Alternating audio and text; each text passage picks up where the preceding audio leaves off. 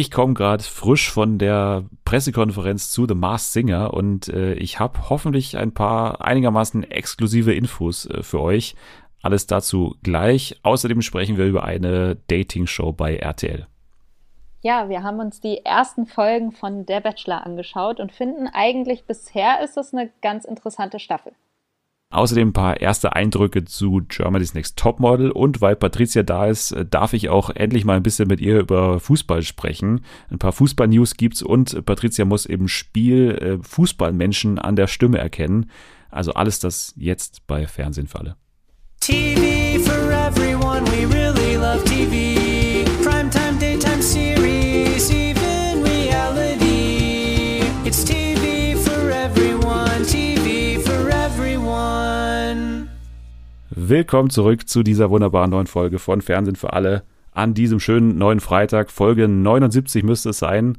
Folge 80 ist dann nächste Woche das große Masked Singer Special. Das kann man sich schon mal wieder im Kalender anstreichen. Also sowohl den Dienstag, wo dann Masked Singer läuft, als auch den Freitag natürlich, wo wir dann wieder da sein werden. Und natürlich wieder alle Masken lüften werden. Und gleich gibt's auch noch exklusive Informationen zur Masked Singer Pressekonferenz. Mehr oder weniger exklusiv. Naja, davor müssen wir noch Hallo sagen zu dem heutigen Gast. Sie ist eigentlich, kann man sagen, der erste TV-Star, der hier zu Gast ist. Denn ihr müsstet sie kennen vom Hessischen Rundfunk. Da ist sie schon aufgetreten.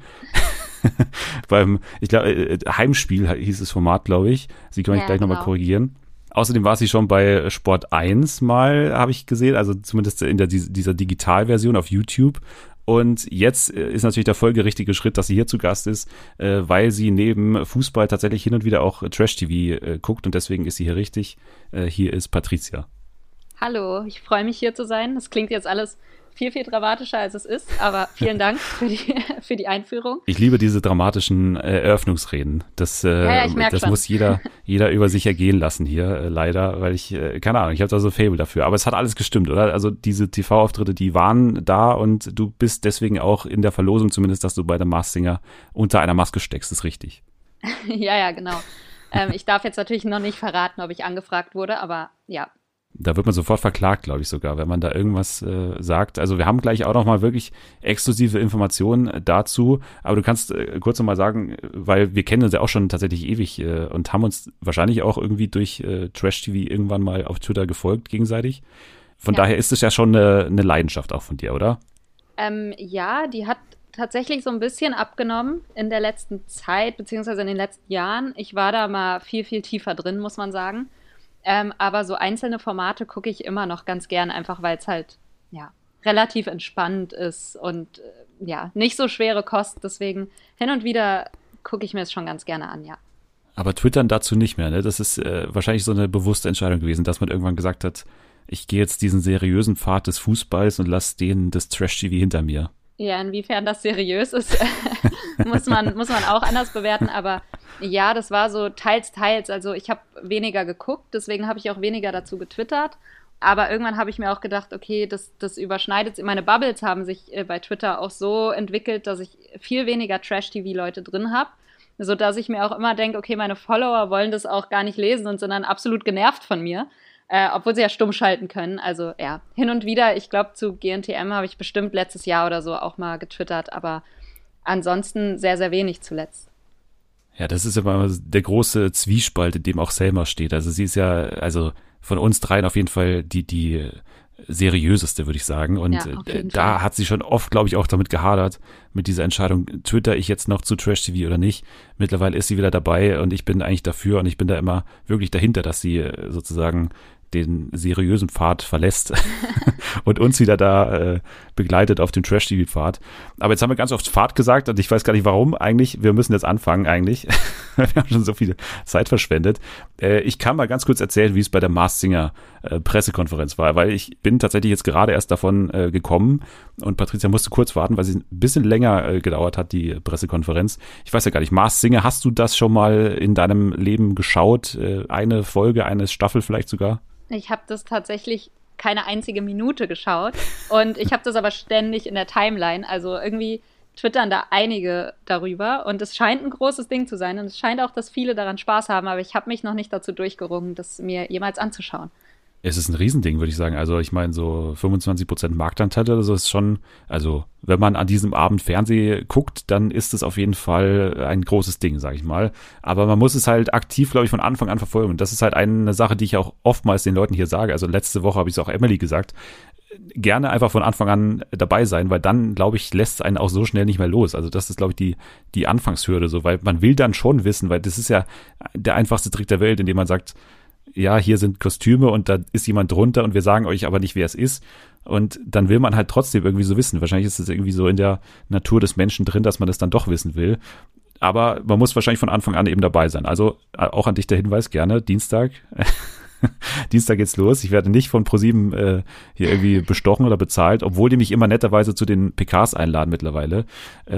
Danke an der Stelle. Aber wie gesagt, man muss von Anfang an wahrscheinlich dabei sein. So, dann hat man da auf jeden Fall seinen Spaß damit. So, ich kann mir vorstellen, dass du da auch deinen Spaß damit hättest. Ja, ich glaube, es ist auch dieses Ding, dass man einfach wissen will, ob man recht hatte, wenn man sich schon drauf eingefahren hat, wenn man irgendwie geraten hat, das ist die und die Person oder ich könnte mir vorstellen, das ist die und die Person. Und dann willst du halt am Ende auch einfach wissen, ob du recht hattest. Genau, so wird's uns nächste Woche auch wieder gehen, wenn Selma und ich dann wieder hier sitzen werden und so tun werden, als würden wir alles wissen und dann aber im Endeffekt nur 8 von 10 oder so vielleicht wissen. Letztes Jahr oder letzte Staffel waren wir ja ziemlich gut, aber es gab auch schon die zweite Staffel zum Beispiel, wo wir halt nicht so stark waren zum Beispiel.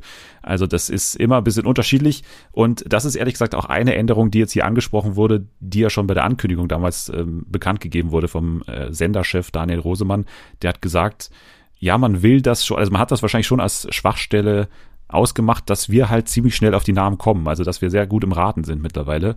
Und da haben sie halt gesagt, das wird auf jeden Fall ein Unterschied sein, dass wir das schwerer machen wollen. Aber sie haben halt jetzt nicht konkret auf der PK leider gesagt, wie sie das machen wollen.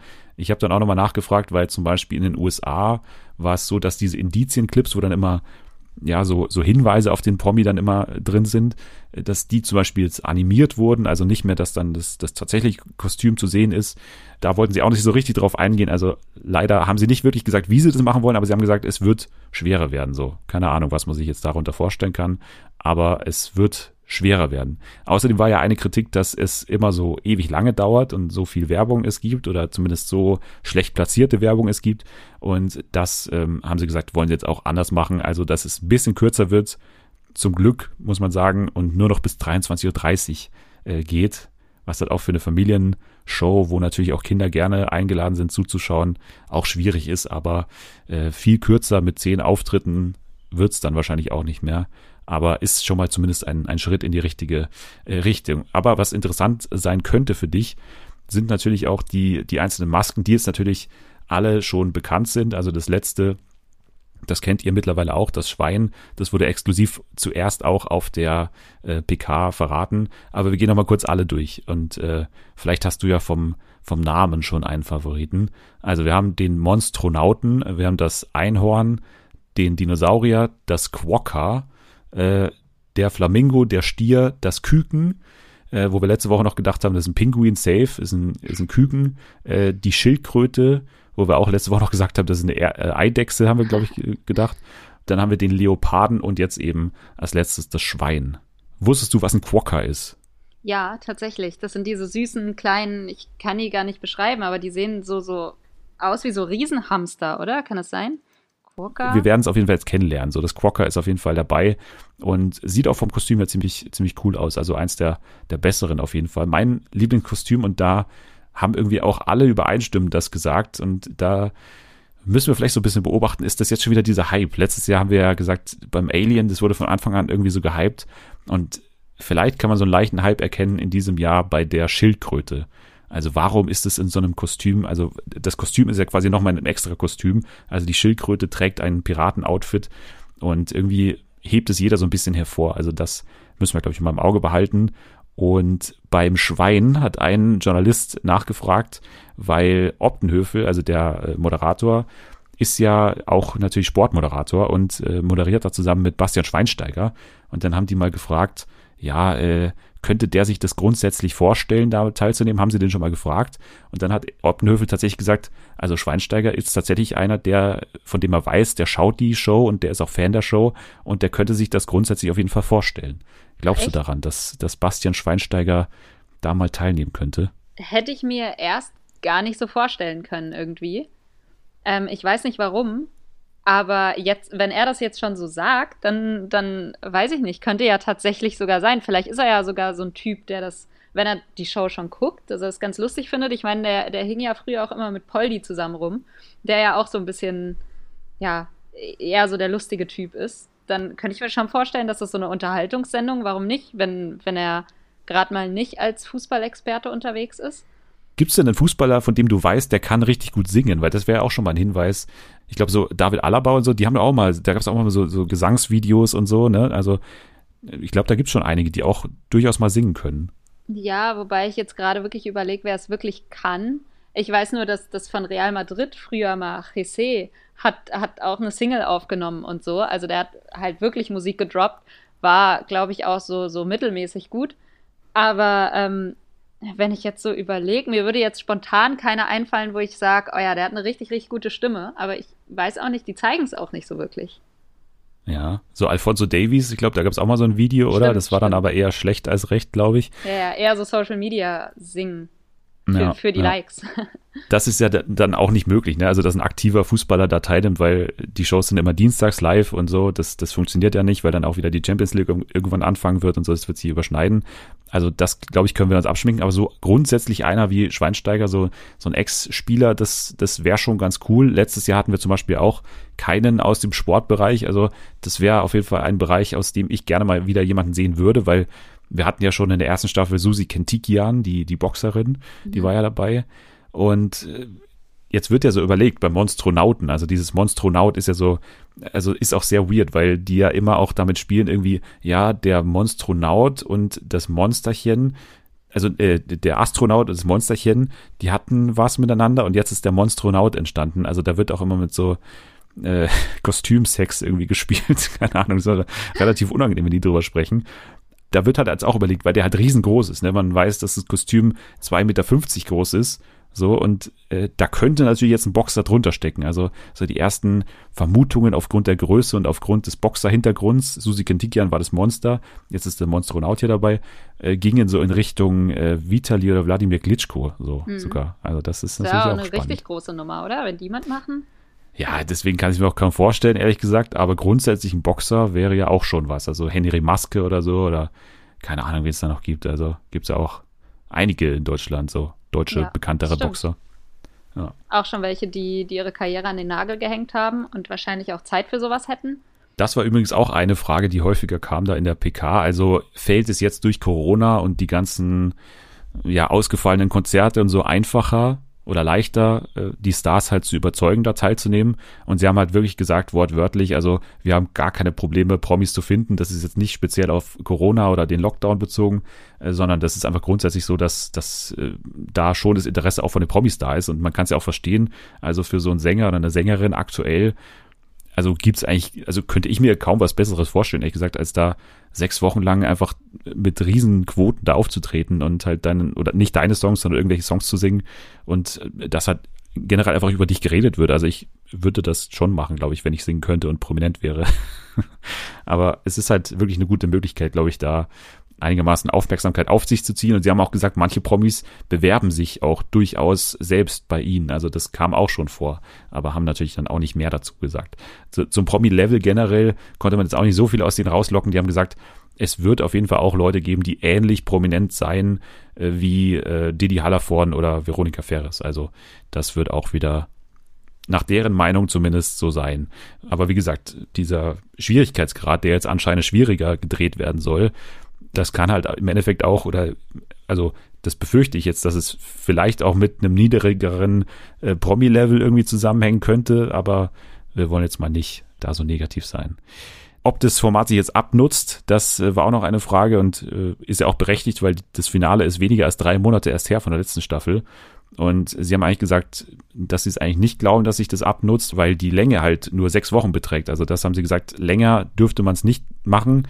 Das ist auf jeden Fall ein Vorteil, den sie haben im Gegensatz zur USA, wo das immer monatelang läuft zum Beispiel.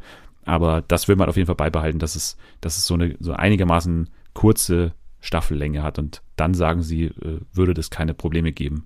Naja, aber gut. Ich glaube, die anderen Sachen, die wir jetzt hier noch von der PK mitgenommen haben, die sind jetzt nicht so interessant. Also wie gesagt, die haben halt nicht jetzt mehr so viel an Infos jetzt rausgehauen, was jetzt überhaupt nicht bekannt war davor.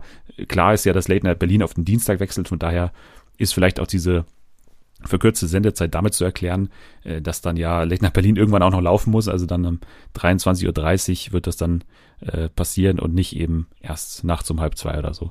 Also ist ja auch ganz, ganz schön so, dass es ein bisschen knapper wird. Naja, wir waren bei Pro7, deswegen bleiben wir bei Pro7 und reden kurz über unsere ersten Eindrücke von Germany's Next Topmodel 2021. Das ist ja auch ein Format, was du, glaube ich, einigermaßen verfolgst noch. Ja, tatsächlich. Auch wenn das auch so ein bisschen seinen Reiz verloren hatte zuletzt. Aber ich glaube, ich gucke es trotzdem jedes Jahr. Zumindest, irgendeine Staffel hatte ich abgebrochen. Ich glaube nicht die letzte, sondern die vorletzte. Aber ich schaue dann doch immer rein, wenn's losgeht. Warum hat's denn für dich den Reiz verloren? Ich weiß es nicht. Ich habe das Gefühl, früher war mehr Drama. Und ich weiß nicht, ob das an mir liegt oder ob das einfach irgendwie weichgespülter ist insgesamt mittlerweile. Das kann sein, dass das an mir liegt, dass ich es anders konsumiere zurzeit. Aber ich hatte einfach das Gefühl, die Personen waren langweiliger. Es gab nicht so viel Stress und Drama, wie es früher mal war. Ich glaube, daran liegt so ein bisschen. Ja, also ich finde auch, dass man da irgendwie so ein bisschen den Fokus verschoben hat, weil am Anfang der Staffel hat man ja normalerweise immer so einen Zusammenschnitt von dem ganzen Drama, was halt passiert im Laufe der Staffel, und dann ist man erstmal so richtig geflasht, so was passiert, also wie soll das alles passieren innerhalb der kurzen Folgen und so. Aber tatsächlich hatte man das in dieser Staffel irgendwie gar nicht. Also ich habe jetzt auch die erste Folge gesehen. Wir nehmen ja am Donnerstag auf. Von daher haben wir jetzt noch nicht die zweite gesehen zu dem Zeitpunkt. Aber die erste, also da war ich ein bisschen überrascht, dass da so wenig auch schon an Teasern geliefert wurde, was da noch kommen wird. Weil, also ich habe ehrlich gesagt nicht so wahnsinnig Bock auf diese Staffel durch die erste Folge bekommen. Weil mir kommt es auch so vor, als hätte man da den Fokus irgendwie so verschoben von früher war es halt wirklich mehr Trash. Aber auch dann teilweise mehr so innerhalb der Jury, dass es dann da auch so, also da gab es ja noch Bruce Danell und da gab es ja noch Jorge und Payman Amin und so, das waren ja alles auch irgendwie ausdrucksstärkere Leute, so die man, da hatte man ein bisschen mehr Profil irgendwie, oder Rolfe oder solche Leute. Das hat man ja jetzt irgendwie gar nicht mehr. Also die Jury ist ja komplett entzaubert, weil das im Endeffekt nur noch Heidi ist mit irgendwelchen Gastjuroren oder Jurorinnen. Und die Frauen oder die Mädchen, wie sie ja immer dann im Format heißen, die sind eben in diesem Jahr, und das ist, glaube ich, das Keyword, was man ganz oft gehört hat in der ersten Folge, halt sehr stark auf Diversity ausgelegt. Und das ist ja erstmal eine gute Sache so. Aber ich weiß nicht, hast du das dem Format abgenommen, so diesen Fokus auf Diversity in dieser ersten Folge? Nicht so ganz. Wahrscheinlich auch, weil das so oft erwähnt wurde, dass man sich denkt, je öfter ihr das gerade schmackhaft machen müsst und erwähnen müsst, desto weniger nehme ich es euch irgendwie auch ab. Also ich fand es irgendwie ein bisschen schwierig, was mich gestört hat. Ich weiß gar nicht, ob das jetzt an mir persönlich lag oder ob das auch anderen so ging. Aber die haben doch Maria, also die Gehörlose, dabei. Und diese Synchronstimme, die dafür genommen haben, fand ich ganz, ganz schlimm. Ich habe mich gefragt, so das ist wie als, weiß ich nicht, so frühere MTV-Sendungen oder so, wenn die dann auf Deutsch übersetzt wurden. Und ich wusste nicht, was das soll. Hätte man dann nicht irgendwie eine etwas normalere, neutralere Stimme einfach nehmen können. Natürlich keine langweilige. Ich verstehe, dass es irgendwie einigermaßen unterhaltsam sein muss. Aber das war schon eine sehr unpassende Stimme, finde ich. Ja, also das fand ich auch so ein bisschen unfreiwillig witzig. So, das ist natürlich ein Moment, wo man überhaupt nicht diesen Humoreffekt erzeugen will. So, aber wenn ich dann so eine Stimme habe, die man auch ohne Probleme irgendwie bei Wenn Elfen helfen, Cosmo und Wanda oder so drin haben könnte, also dann finde ich das auch ein bisschen merkwürdig. Aber also ist ja klar, dass sie da eine Person das machen lassen, die natürlich irgendwie eine Sprechausbildung hat. Da kannst du ja auch keinen, weiß ich nicht, da kann man ja auch keinen Amateur oder so da ans Mikro lassen. Aber also ich fand auch die Auswahl dieser Stimme nicht optimal, sage ich jetzt mal. Also ich fand das auch im Laufe der Folge dann auch besser so, aber am Anfang war es irgendwie komisch so. Naja, ja. Aber es ist ja wie gesagt gut eigentlich, dass eine Gehörlose jetzt hier mal dabei ist, dass ein Transgender-Model, das hatten wir jetzt auch schon ein paar Mal, ein Transgender-Model ist dabei, dann hatten wir eine geflüchtete Person, dann hatten wir, also ganz aus verschiedenen Gründen wirklich zu diesem Thema Diversity passend, also eine, die etwas mehr natürlich auf den Rippen hatte, eine, glaube ich, etwas kleinere auch, also so diese ganz starren Vorgaben der Anfangsstaffeln, die sind jetzt ein bisschen aufgebrochen, aber ich finde auch, dass es dem Format irgendwie schwer abzukaufen ist. Vor allem, also was ich ja schon seit Jahren sage, was ich wirklich unerträglich finde, und das tört mich so ab von diesem Format, dass Heidi Klum halt immer noch nicht gelernt hat, wie man O-Töne gibt, wie man dieses Voice-Over einigermaßen authentisch machen kann, weil das ist ja eine Katastrophe, wie sie das anhört, oder? Also ja, wobei das irgendwie mittlerweile, ich weiß gar nicht, ob das so der Unique Selling Point ist, dass das so ein Wiedererkennungsmerkmal ist, dass es halt schon wieder so schlecht ist, dass man da sofort an GNTM denkt. Also okay, wahrscheinlich auch einfach durch Heidis Stimme denkst du sowieso an GNTM, wenn du sie hörst, aber einfach auch die Art, wie diese Voice-Overs gestaltet sind, das ist für mich einfach so typisch GNTM. Also wenn ich im Nebenraum bin und das nur so ein bisschen hören würde, wüsste ich so, okay, ja, da läuft GNTM. Ja, es ist, also ich finde es schrecklich. Ich finde, es passt auch nicht zu dieser Optik der sonstigen Sendung, weil du hast ja dann schon dieses prunkvolle Intro da, wo dann immer Heidi da rumläuft und da lacht und so in die Kamera lacht und da sich räkelt und so an sich rumzerrt und so. Und dann kommt sie da und also auch wie diese O-Ton-Situation aussieht, die sitzt da immer auf so einem Regiestuhl ja normalerweise und dann sagt sie, oder die liest ja wirklich, also der muss man ja wirklich so Pappkartons ausdrucken und dann liest sie diese Sachen darunter. Und das nehme ich halt dann nicht ab, wenn du auf der einen Seite sagst, du legst da so einen Wert drauf, dass Diversity und wir geben uns so eine Mühe bei dem Cast und dieses Casting ist so ausgefeilt und so, dass man jetzt darauf achtet. Und dann bringt es aber Heidi Klum noch nicht mal zustande, als es dann um die Gehörlose ging und sie muss dann O-Ton da abgeben in dieser O-Ton-Situation und nicht mal da bringt sie es fertig, was Authentisches zu sagen, sondern liest sogar da ab irgendwie, ja, das sind natürlich große Herausforderungen, mit denen die zu kämpfen hat und wir wollen ihr aber alle dabei helfen und sie hat dann auch immer so eine Person neben sich, also so ganz vorgelesen und aufgesagt, ganz schlimm, also nicht mal zu solchen Situationen schafft die das da was Normales, Menschliches zu sagen, so, das finde ich ganz schrecklich irgendwie. Bei dieser Situation finde ich es auch irgendwie sehr, sehr unpassend, einfach weil du merkst, dass es halt, zumindest unterstellst du dann sofort, dass das ja gar nicht so krass gemeint sein kann mit diesem Diversity-Zeug, wenn sie es halt nicht authentisch rüberbringt, beziehungsweise nicht frei gesprochen einfach ihr Anliegen, weshalb das denn so wichtig ist, vorstellen kann, sondern einfach so, ja, keine Ahnung, du merkst halt, sie liest es ab. Dann ist es so wie, Pro7 hat dir gesagt, Diversity ist wichtig und liest das jetzt bitte ab. Will keinem unterstellen, dass das so ist, aber es wirkt dann halt zumindest so. Ja. Und das ist ein bisschen unglücklich. Ich finde auch nicht wirklich, dass diese Folgen immer so eine klare Dramaturgie haben, weil die Entscheidungen von Heidi Klum mittlerweile auch immer so ein bisschen random sind. Zum Beispiel in der ersten Folge, da war ja diese eine dabei, die vom Land kam, die sich da selber so als Landei immer bezeichnet hat und gesagt hat, ja, bei uns gibt es mehr Kühe als Einwohner und so weiter. Und die wurde ja so ganz groß inszeniert am Anfang. Ich hatte schon gedacht, also das ist safe Finalkandidatin und so.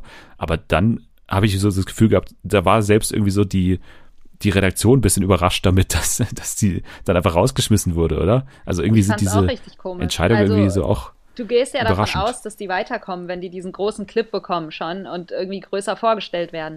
Und dann denkst du ja schon, okay, die haben irgendwie was Besonderes, die haben was zu erzählen, die werden auf jeden Fall zumindest erstmal in die nächste Runde kommen.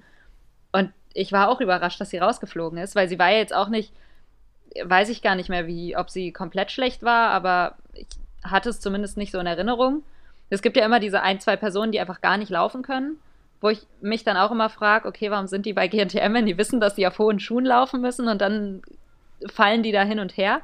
Weiß nicht, aber ich glaube, sie war gar nicht so schlecht und dann ist sie halt rausgeflogen und dann, ja, war es halt so, ne? Also ich habe es auch nicht verstanden so ganz. Ja, das ist halt auch ein Problem, dass du halt nicht wirklich nachvollziehen kannst, wie die jetzt zu der Entscheidung kommt, weil früher gab es ja dann schon immer noch diese unterschiedlichen Positionen, dann innerhalb der Jury, dann ist Thomas halt eher der Fan von der und Rolf ist aber dann eher so, der mag die überhaupt nicht und dann konnte man noch so ein bisschen verstehen, wie am Ende dann die Entscheidung zustande kommt, aber jetzt hat man immer Heidi, die anscheinend eine Meinung hat so und dann sitzt einer neben ihr, der aber auch nicht die Leute so richtig gut kennt und der kann dann eh nicht so wirklich darauf einwirken und dann weiß man auch nicht, wie viel Mitspracherecht hat die Redaktion im Hintergrund, anscheinend nicht so viel und dann ist es ein bisschen undurchsichtig alles. Also ich bin nicht, man hört es vielleicht raus, nicht auch in diesem Jahr nicht der wahnsinnig große GNTM-Fan und werde das wie immer bis zum Umstyling dann irgendwie gucken und dann wird es auch ganz witzig sein, so die eine Folge, aber dann danach wird es auch dann relativ schnell wieder absagen bei mir das Interesse. Ja, man wartet eigentlich irgendwie wirklich nur auf diese Umstyling-Show. Ja. Und danach ist es auch irgendwie wieder egal. Weiß nicht, am Anfang geht's noch, weil auch noch so viele dabei sind und man hofft einfach, dass sich irgendjemand streitet. Und dann ist Umstyling und dann werden es ja auch irgendwie rasant immer weniger. Und dann sind wirklich noch viele dabei, die irgendwie sogar was können. Und dann wird es halt so seriös, dass, also seriös in Anführungszeichen, dass man sich denkt, ja, jetzt auch wieder langweilig. Ich glaube nicht, dass da noch viel passiert. Und dann ist, glaube ich, bei mir auch so der Punkt, wo ich dann öfter mal ausgestiegen bin oder einfach ein paar Sendungen übersprungen habe, weil ich mir dachte, es hat jetzt auch irgendwie keinen Unterhaltungswert für mich. Das ist das Gute, dass hier dann auch in den nächsten Wochen immer wieder Leute zu Gast sein werden. Also Selma, Nathalie, Anni, die verfolgen das Format. Und wenn es dann irgendwas gibt, dann werden die mir bestimmt auch Bescheid sagen. Und dann werden wir hier das auf jeden Fall auch noch ansprechen. Aber von mir wird es da relativ wenig Input, glaube ich, geben in diesem Jahr zu GNTM. Naja. Aber kommen wir zu einem Format, was ja in den letzten Jahren, also bei mir auf jeden Fall in der Gunst ein bisschen abgestiegen ist. Und zwar Der Bachelor, weil, also wir hatten nicht die sympathischen Bachelor in den letzten Jahren. Und es ist grundsätzlich auch nicht so wichtig, dass die Leute da sympathisch sind. Aber irgendwie war auch dann die Produktion immer gleich irgendwie. Also man hat immer diese Strandidylle gehabt und immer da Mexiko und weiß ich nicht, Thailand oder wo auch immer die da immer sind. Und im Mittelpunkt halt diesen einen Typen, der im Laufe der Staffel immer mehr abstinkt bei den Kandidatinnen selbst, aber halt auch bei uns. Und das hat so ein bisschen genervt. Aber ich finde, in diesem Jahr ist es mal wieder eine Staffel, die ich auf jeden Fall sehr, sehr gerne schaue. Ich weiß nicht, wie es bei dir ausschaut. Was war dein erster Eindruck zum Bachelor selbst und zur bisherigen Staffel? Ich fange mal mit dem Bachelor selbst an. Ich dachte erst, es wird so ein vernünftiger Bachelor einfach so, weil er ja schon von Anfang an erzählt hat, er hat eine Tochter, die ist irgendwie 9 Jahre alt und die hat er so früh bekommen und er wirkte so ruhig und so, ich suche jetzt wirklich, das sagen sie ja immer, ich suche jetzt wirklich die Liebe, aber irgendwie, weiß ich nicht, hatte ich es ihm abgenommen, bis ich mir das so ein bisschen angeschaut habe und ich kann ihn nicht einschätzen. Er gibt irgendwie komische Vibes manchmal, weil... Ich habe das Gefühl, er will jedem Mädchen, jeder Frau, wir sind nicht mehr GNTM, jeder Frau, er will jeder Frau dieses Gefühl geben, dass sie was ganz, ganz Besonderes ist. Und er hat ja selbst gesagt, er wurde einfach so gut erzogen und das gehört sich. Aber es hat auch so ein bisschen, ja, wie soll ich sagen, so Fuckboy-Vibes. So, ich will dass jede mich anhimmelt und ich kann ihn irgendwie nicht so ganz einschätzen. Ist ein bisschen komisch. Aber auch noch nicht so eine Komplettkatastrophe. Also es ist jetzt nicht so dieser komplett respektlose, wie zum Beispiel beim Schwan-Bachelor, da habe ich irgendwann wirklich so ein bisschen Upturn bekommen, weil ich mir dachte, wie kann man sich denn so verhalten? Das ist bei ihm halt noch nicht. Und ja. Zur Staffel... Ja, bleiben wir noch kurz beim Bachelor, also okay. Dann splitten wir die Frage nicht so auf. Ja, aber also ganz kurz, Nico Griesert, ne, Bürgermeistersohn, der Vater ist, glaube ich, Bürgermeister von Osnabrück. Ja, oder Oldenburg oder irgendwas mit O. Osnabrück, glaube ich. Ist wirklich ein Mensch, der anderen Menschen ein gutes Gefühl gibt. Das merkt man schon in diesen ersten Folgen. Also das hast du ja auch gerade gesagt. Er gibt aber allen halt irgendwie so dasselbe Gefühl. Das ist vielleicht so ein Problem. Ne? Also naja. Alle Frauen, mit denen er da ein bisschen... Was mir suspekt ist an ihm so ein bisschen. Genau, also man weiß dann... Also wenn man jetzt das in der Gänze sieht, dann weiß man nicht so ganz, glaube ich, woran ist man bei ihm. Und ich glaube auch, wenn die Frauen jetzt, die vielleicht jetzt schon Einzeldates hatten, das jetzt nochmal im Fernsehen sehen und sagen... Oder und dann sehen, ja, irgendwie ist das Einzeldate irgendwie genau gleich bei mir abgelaufen wie bei der anderen, dann wird es also ein bisschen komisch, weil, also, er macht es sehr, sehr gut in diesen Einzelgesprächen, aber ja, irgendwie jetzt, wo wir auch schon mehr von ihm gesehen haben, weiß man nicht, wie man das einschätzen soll, wie du es schon gesagt hast. Aber jetzt zur Staffel generell, also, findest du es interessant noch oder nervt es dich jetzt mittlerweile?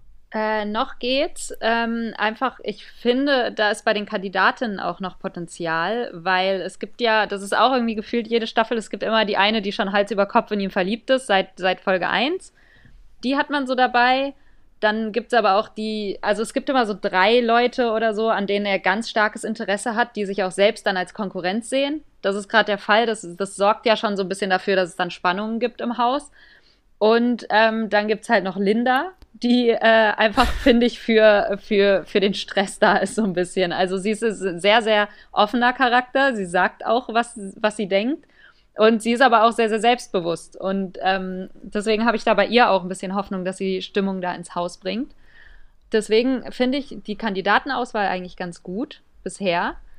Dass das Format jetzt halt natürlich gezwungenermaßen in Deutschland ist, weiß ich noch nicht genau... was ich davon halten soll, einfach weil man hatte ja so ein bisschen die Hoffnung, dass sich dann was ändert, weil sie ja gezwungenermaßen was anders machen müssen. Finde aber tatsächlich, dass die Dates gar nicht so viel anders sind, als wenn sie jetzt meinetwegen in Griechenland oder Spanien wären, Mexiko, wo auch immer. So vom Typ-Date her nicht. Natürlich, die Umgebung ist anders, aber trotzdem sitzen sie am Ende im Helikopter irgendwie und gehen dann irgendwas essen. Also, weiß nicht. Es ist halt Bachelor-typisch. Es sind immer noch diese mega schnulzigen Dates, wo dann immer so ein Brotkorb irgendwo mitten im Gras liegt und dann noch zufällig der Batida de Coco daneben. Also, das ist ja immer so, ne? Also, das ist einfach das Format. Dieses gestriegelte, dieses glänzende Hochglanzformat. Das ist einfach der Bachelor. Das ist wahrscheinlich einfach der Markenkern. So, ja. Wenn man sich andere Dating-Shows anschaut, wo es ein bisschen billiger auch vom Produktionswert zugeht, dann sieht man da auch seine Unterschiede. So, also damit muss man, glaube ich, einfach leben. Aber ansonsten finde ich, dass Corona dem Format eigentlich gut getan hat, weil ich finde das Deutschland-Setting ehrlich gesagt interessant. Also sieht einfach mal anders aus. So, die Dates sind anders. Die sind auch nicht ständig im Bikini und in Badeanzug und so weiter. Also sogar da haben sie es ja zustande gebracht, da noch diesen Mini-Jacuzzi da aufzustellen, wo das dann noch passieren soll, dass sich die dann ausziehen. Ja. Aber ansonsten von den Schauwerten her finde ich es ein bisschen interessanter jetzt nach der x-ten Strandidylle in diesem Jahr beim Bachelor. Und ich finde auch, dass das also das war ja nicht geplant, dass die da nachträglich reinkommen. Aber ich finde, das hat es auch ein bisschen interessanter gemacht, dass da damals noch 3 Frauen und dann in der 3. Folge sogar auch noch 3 Frauen dann am Ende reinkamen, weil die ja in Quarantäne mussten, weil es dann einen Corona-Fall bei einer Maskenbildnerin, glaube ich, gab. Ich fand, das Coronavirus hat eigentlich dem Format jetzt nicht so wirklich geschadet, sondern ein paar so neue Akzente gesetzt, die eigentlich ganz gut waren so. Ja, das stimmt schon. Also mit dem, dass da noch so Frauen immer dazukommen, ist auch, also mein Sinn für Stress sorgt da auch, also kommt da auch so ein bisschen durch. Also ich denke mir dann so, da sind welche schon 3 Wochen da, dann kommt eine neue und die kommt dann auch sofort weiter, weil er sie ja noch kennenlernen möchte. Und dann werden die anderen vielleicht so ein bisschen eifersüchtig oder sauer halt, einfach weil es ein bisschen unfair rüberkommt schon.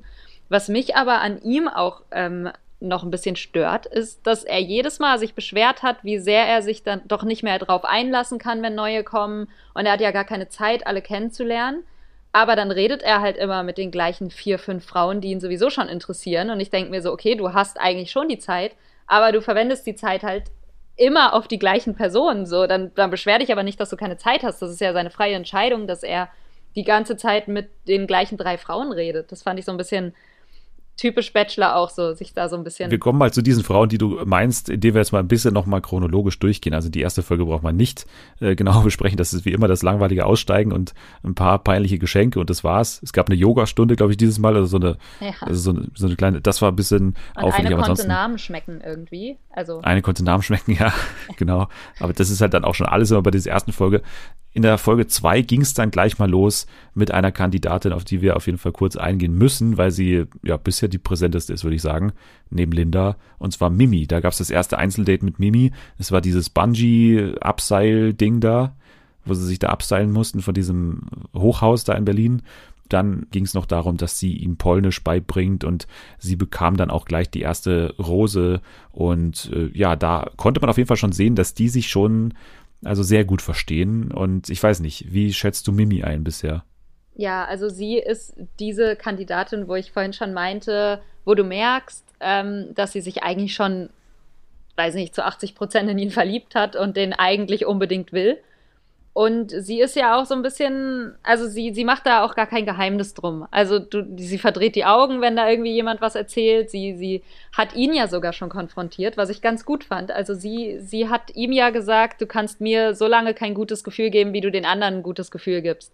Und klar, dann hat sie das ist wieder so ein bisschen, du hast das Sendungsformat nicht verstanden. Natürlich muss er das tun und natürlich muss er jetzt andere Frauen kennenlernen. Aber ich finde das ganz gut, dass sie ihn da auch so ein bisschen drauf angesprochen hat, weil halt jede, die vom Date zurückkam, ja freudestrahlend zurückkam, wie toll und was für ein gutes Gefühl er ihr gegeben hat. Und ja, sie hat das ein bisschen angesprochen und ich finde sie auch sehr, sehr präsent und aber auch relativ offen. Also sie ist nicht so eine, die still in der Ecke leidet, sondern sie sorgt da auch schon, dass da so ein bisschen eine Show draus aus ihrem, ich sag mal, Liebeskummer draus gestrickt wird. Ja, die hat da schon ihre Kontaktpersonen ja auch in der Villa, ne, und Zufälligerweise sind das auch so ein bisschen die Favoritinnen von ihm, ne? Also das ist so ein bisschen unglücklich für sie, glaube ich, dass sie da ausgerechnet mit denen immer so am Abhängen ist. Aber nee, also ich finde auch, dass sie bisher noch nicht diese Angelina Heger-Konstante überschreitet, ne? Also das ist ja so der Inbegriff dessen, die sich schon früh eben irgendwie verliebt und den als ihr Eigentum irgendwie ansieht. Ja. Ich finde, das macht sie noch nicht. Also ich finde, sie macht es einigermaßen charmant bisher, weil sie hatten ja wirklich diese Verbindung und er hat ihr quasi die erste Rose beim Date gegeben dann. Das ist ja schon was einen dann auch verbindet und so. Und ich finde auch, dass die im Zusammenspiel eigentlich sehr gut funktionieren. Also ich finde schon, dass die eine gewisse Chemie haben, oder? Ja, finde ich auch. Also viel mehr als bei anderen Favoritinnen vielleicht. Wenn ich schon mal die zweite ansprechen darf, das wäre dann die andere Michelle. Mimi heißt ja auch Michelle, glaube ich. Aber wir sagen mal Mimi und Michelle, die er ja schon von Instagram kannte, wohl, die schon mal geredet haben. Und ich finde, also er sagt ihr zwar immer, wie toll sie ist und was für eine Anziehung er zu ihr hat, aber ich finde, das harmoniert einfach nicht so beschwerdefrei wie bei Mimi bisher. Also sie ist da so ein bisschen verschlossener und das hat er ihr ja auch schon gesagt. Also er meinte ja, hey, du musst ein bisschen aus dir rauskommen, so ich weiß nicht, woran ich bei dir bin. Und da merkst du ja schon, dass es nicht so eine Leichtigkeit hat. Und ich finde, bisher bei ihr ist es nicht so wie bei Mimi. Obwohl sie ja auch eine ziemliche Favoritin von ihm ist. Ja, die sind ja dann auch schon beim Haus aufeinander getroffen, Mimi und Michelle, weil Mimi ja schon auch eine ist, die dann gerne mal lästert oder gerne mal auch hinterm Rücken spricht. Ja, warum ist es denn so, dass die beiden schon mal gesprochen haben, aber warum hatte sie denn damals irgendwie kein Interesse an ihm und jetzt auf einmal schon? Das ist ja schon eine legitime Frage eigentlich. Von daher kann man auch so ein bisschen verstehen, warum es am Anfang so ein bisschen, also es war nicht so wirklich peinlich, aber es war schon eine komische Stimmung so, die mussten irgendwas klären so. Man hat auch das Gefühl gehabt, dass sie irgendwie gar nicht so drauf angesprochen werden wollte, obwohl sie es dann irgendwie, also sie hat es ja nach außen getragen, sie hat ja gesagt, wir kennen uns, glaube ich.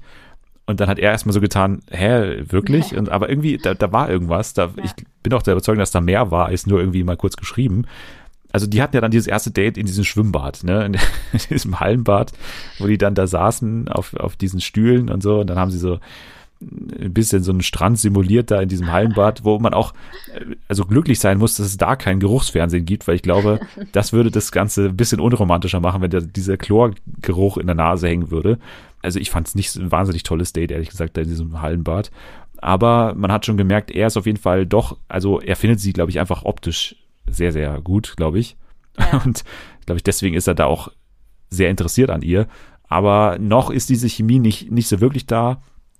Und ich glaube auch nicht, dass sie am Ende gewinnen wird. Also wenn es die Entscheidung gibt zwischen Mimi und Michelle, dann glaube ich schon, dass Mimi da eher die Favoritin wäre. Ja, wie gesagt, weil ich ihn so schlecht einschätzen kann, weiß ich nicht, wofür er sich entscheiden würde. Ich würde es aber, also wenn er wirklich danach geht, wo er sich am wohlsten fühlt, glaube ich, müsste es auch einfach Mimi werden. Also einfach weil es besser passt bisher. Man weiß ja nicht, wie sich es noch entwickelt, ob Michelle sich da vielleicht auch so ein bisschen mehr gehen lassen kann. Aber ich glaube, so die größere Anziehung einfach empfindet er schon zu Michelle optisch, so von der Attraktivität her. Aber vom, was man ihm sagen würde, wenn man irgendwie jetzt so die beste Freundin ist oder so, geh doch auf Mimi, weil man merkt doch, dass da bei euch irgendwie einfach, dass es passt, dass das charakterlich einfach sehr, sehr gut ist. Und mal sehen.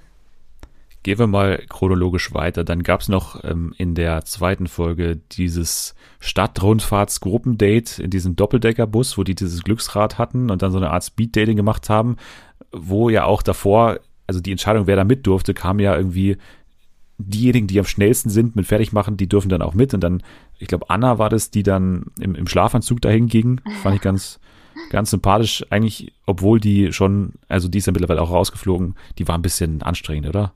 Ja, ich fand die am Anfang auch relativ sympathisch, weil ich mir dachte, die ist irgendwie normal so. Fand es aber auch schon anstrengend, dass sie die ganze Zeit gesungen hat gegen Ende. Also vielleicht ist sie deswegen rausgeflogen, ich weiß es nicht. Aber es hat mich auch ein bisschen gewundert, dass sie rausgeflogen ist, ehrlich gesagt, weil er mit ihr ja schon öfter geredet hat. Kann aber auch einfach sein, dass er dann gemerkt hat, dass da nicht mehr ist, dass sie sich vielleicht so auf freundschaftlicher Basis verstehen würden. Aber ich hatte jetzt nicht das Gefühl, dass da so groß die Funken gesprungen sind. Hatte aber trotzdem das Gefühl, dass sie ganz gute Gespräche hatten und eigentlich ganz gut miteinander klarkamen. Aber wahrscheinlich war es einfach nicht genug. Ja, ich finde, die ist auch ein dankbarer Gesprächspartner immer gewesen, oder? Die nimmt auch jeden Ball auf und keine Ahnung, die bringt halt nicht solche Esther-Sprüche zum Beispiel, ne? Also das mag er ja anscheinend auch ganz gerne bei Esther. Also Esther ist ja diese, ich glaube, relativ junge, ich glaube 21, 22 oder sowas. Ja. Und die ist ja, oder wird ja immer so ein bisschen als bisschen crazy so auch dargestellt, ne? Und die hatten ja auch dann jetzt in der vierten Folge, jetzt verlassen wir mal diese Chronologie, die hatten in der vierten Folge dann dieses Einzeldate in dieser schrecklichen schrecklichen Weltreise, oh, ja. Also diese komische Idee mit dieser Weltreise, da wo die da auf einmal in dieser Baumarkt in diesem Baumarktkasten saßen, was dann so mit so Kunstschnee aufgeschüttet wurde. Also das war ein bisschen komisch, aber ich weiß nicht, ich finde die ja ganz, also ich finde die super, also ich wäre da ehrlich gesagt genauso wie Nico, also ich fände die auch sehr, sehr interessant, ehrlich gesagt. Also echt? Ich würde ich mich die auch ganz, immer ganz schlimm. Ich mag die nicht, ich weiß nicht warum. Also ich mag sie einfach nicht, weil sie am Anfang dachte er ja auch, dass sie so eine schüchterne, zurückhaltende, kunstinteressierte Leseratte, so ein bisschen so, ne, so einfach so ein ruhiges Mädchen von nebenan ist. Und dann hat sie aber ständig irgendwelche Sprüche rausgehauen und hat ihn da schon sehr, sehr offensiv angeflirtet auch. Und ich glaube, das fand er ganz interessant. Ich fand es aber irgendwie, ich weiß es nicht. Ich mag sie einfach nicht von ihrer Art. Und ich weiß nicht, was es ist, aber sie stört mich sehr. Ich weiß nicht, warum. Sie widerspricht sich auch so ein bisschen, weil einmal hat er mit ihr an so einer Bar gesessen und geredet. Das war, glaube ich, gar nicht so ein Einzeldate, das war so ein Nebengespräch, was er halt manchmal führt. Nach der Rosen, ja. Genau, und dann meinte er, ich dachte ja erst, du bist so schüchtern und bist du aber gar nicht. Und sie so, nee, bin ich auch nicht. Und dann bei diesem Einzeldate hat sie dann von sich gesagt, du, also eigentlich bin ich ja auch eine sehr, sehr schüchterne Person erstmal. Und da habe ich mir gedacht, du hast doch letztes Mal noch gesagt, du bist überhaupt nicht schüchtern. Was ist denn jetzt? Also ist das eine Rolle? Will sie irgendwie interessant sein dadurch, dass sie so schüchtern und unschuldig rüberkommt und dann aber so stille Wasser sind tief und so? Oder ist sie einfach so? Keine Ahnung. Ich glaube, deswegen mag ich sie einfach nicht so gern. Ja, auch sie kann man nicht so wirklich gut einschätzen. Also ich finde, sie gibt einem so ein bisschen so Domina-Vibes ab, oder? So, sie spielt so ein bisschen damit, finde ich, mit diesem, ja. Mit diesem Image, dass sie ihn so an der Leine hält oder an der Angel hat gerade irgendwie. Also das war ja dann dieses Gespräch bei der Nacht der Rosen, wo sie eben gesprochen haben und er hat gesagt, ja, ich kann dich nicht so ganz einschätzen. Und sie hat dann gesagt, ja, aber ich kann dich dafür ganz gut einschätzen. Ich weiß, glaube ich, wie du bist und mein Vater würde dich auch gerne mögen, weil mein Vater mag alle meine Liebhaber und kennt über alle meine Liebhaber, also weiß auch alles, so dem erzähle ich gleich alles. Also ich finde, die hat ihn da schnell in so eine sehr intime Sphäre reingeholt und ich finde, die macht es ganz gut so, sich interessant zu machen. Ist ja auch immer eine Kunst, das hinzukriegen, weil bei den meisten Gesprächen, da schlafen einem ja wirklich die Füße ein, die da führen. Und so, also ihre Gespräche finde ich noch mit am interessantesten zum Zuschauen auf jeden Fall. Und ich glaube auch für ihn halt macht das den Reiz von Esther aus.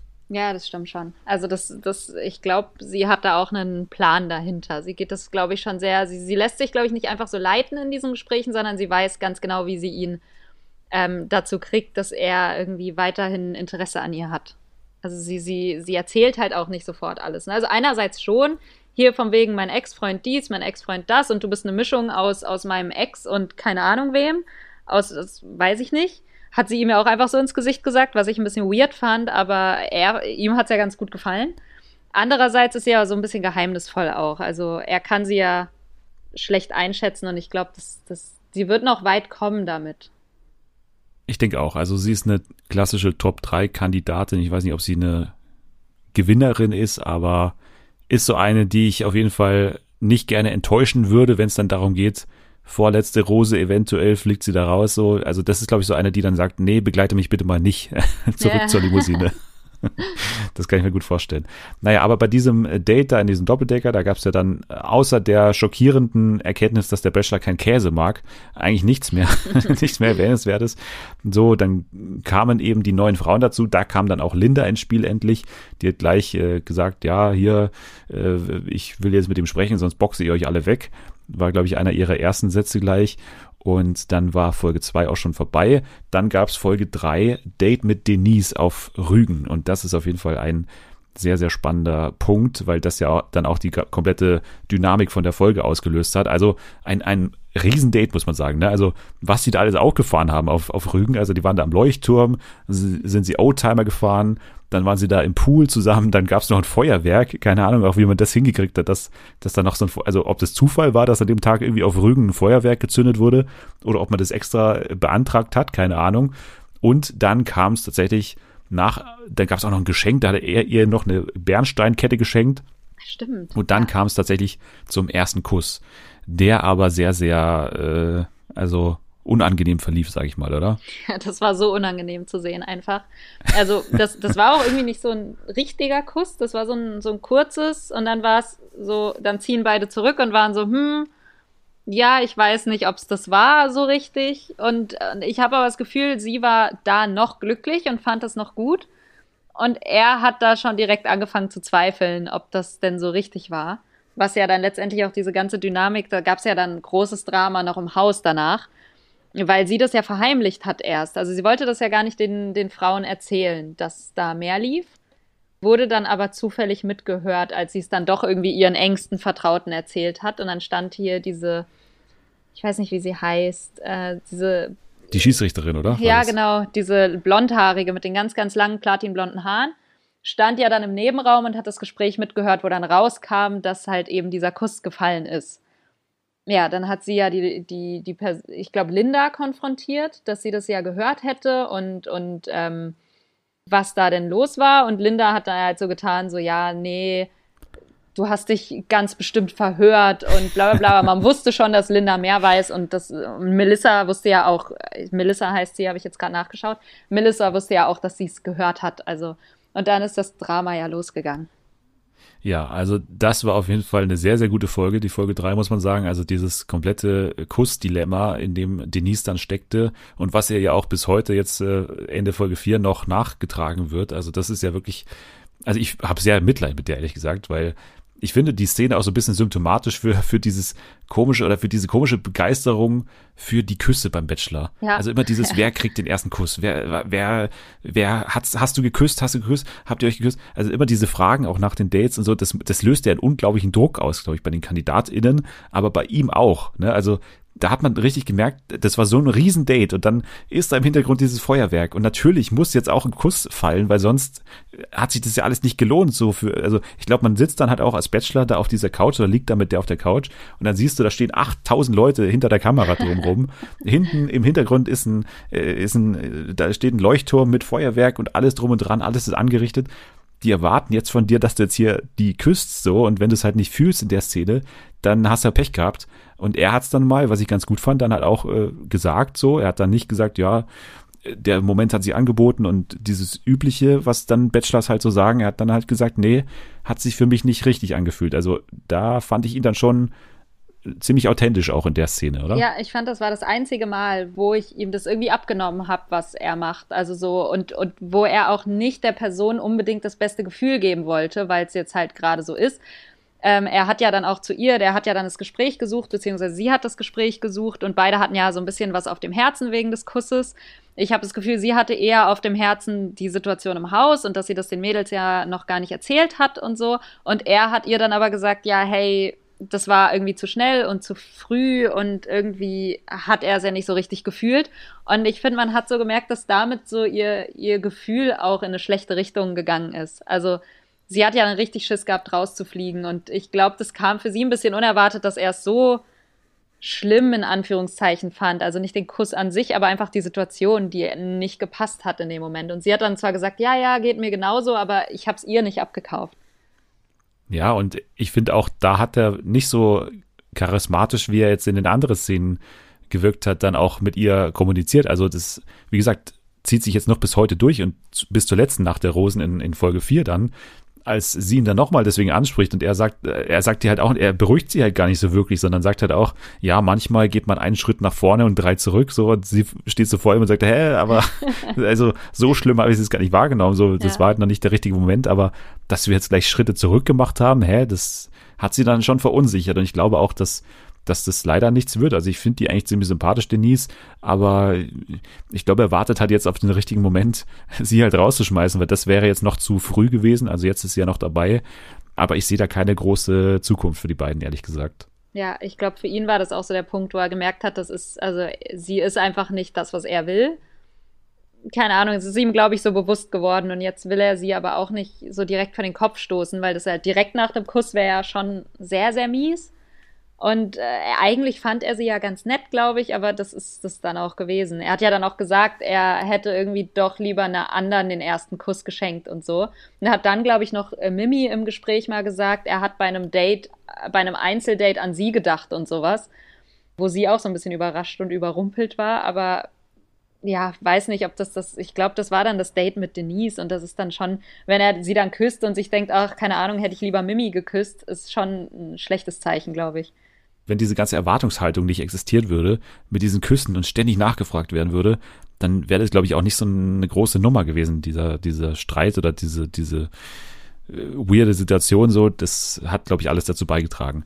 Naja, aber dann gab es den Besuch vom Bachelor in der Frauenvilla, wo eben dann nochmal das Gespräch mit Mimi wieder mal gesucht wird, nachdem er sie ja erstmal dann ein bisschen ignoriert hat, wo sie dann auch, also da fand ich verständlich, dass sie so ein bisschen sauer war an dem Abend, so, weil er hatte ja gesagt, ja, ich spreche noch kurz mit Linda, glaube ich, oder so, und dann komme ich zu dir, und dann hat er sie einfach so vergessen, so. Ja, weil, voll, der hat noch 5 Gespräche dazwischen geführt oder so. Da konnte ich sie schon ein bisschen verstehen, weil das hasse ich auch, wenn das jemand irgendwie mit mir macht, so, also, ja. Wenn jemand sagt, ich spreche gleich mit dir und dann vergisst man es irgendwie, das habe ich auch nicht so wahnsinnig gerne.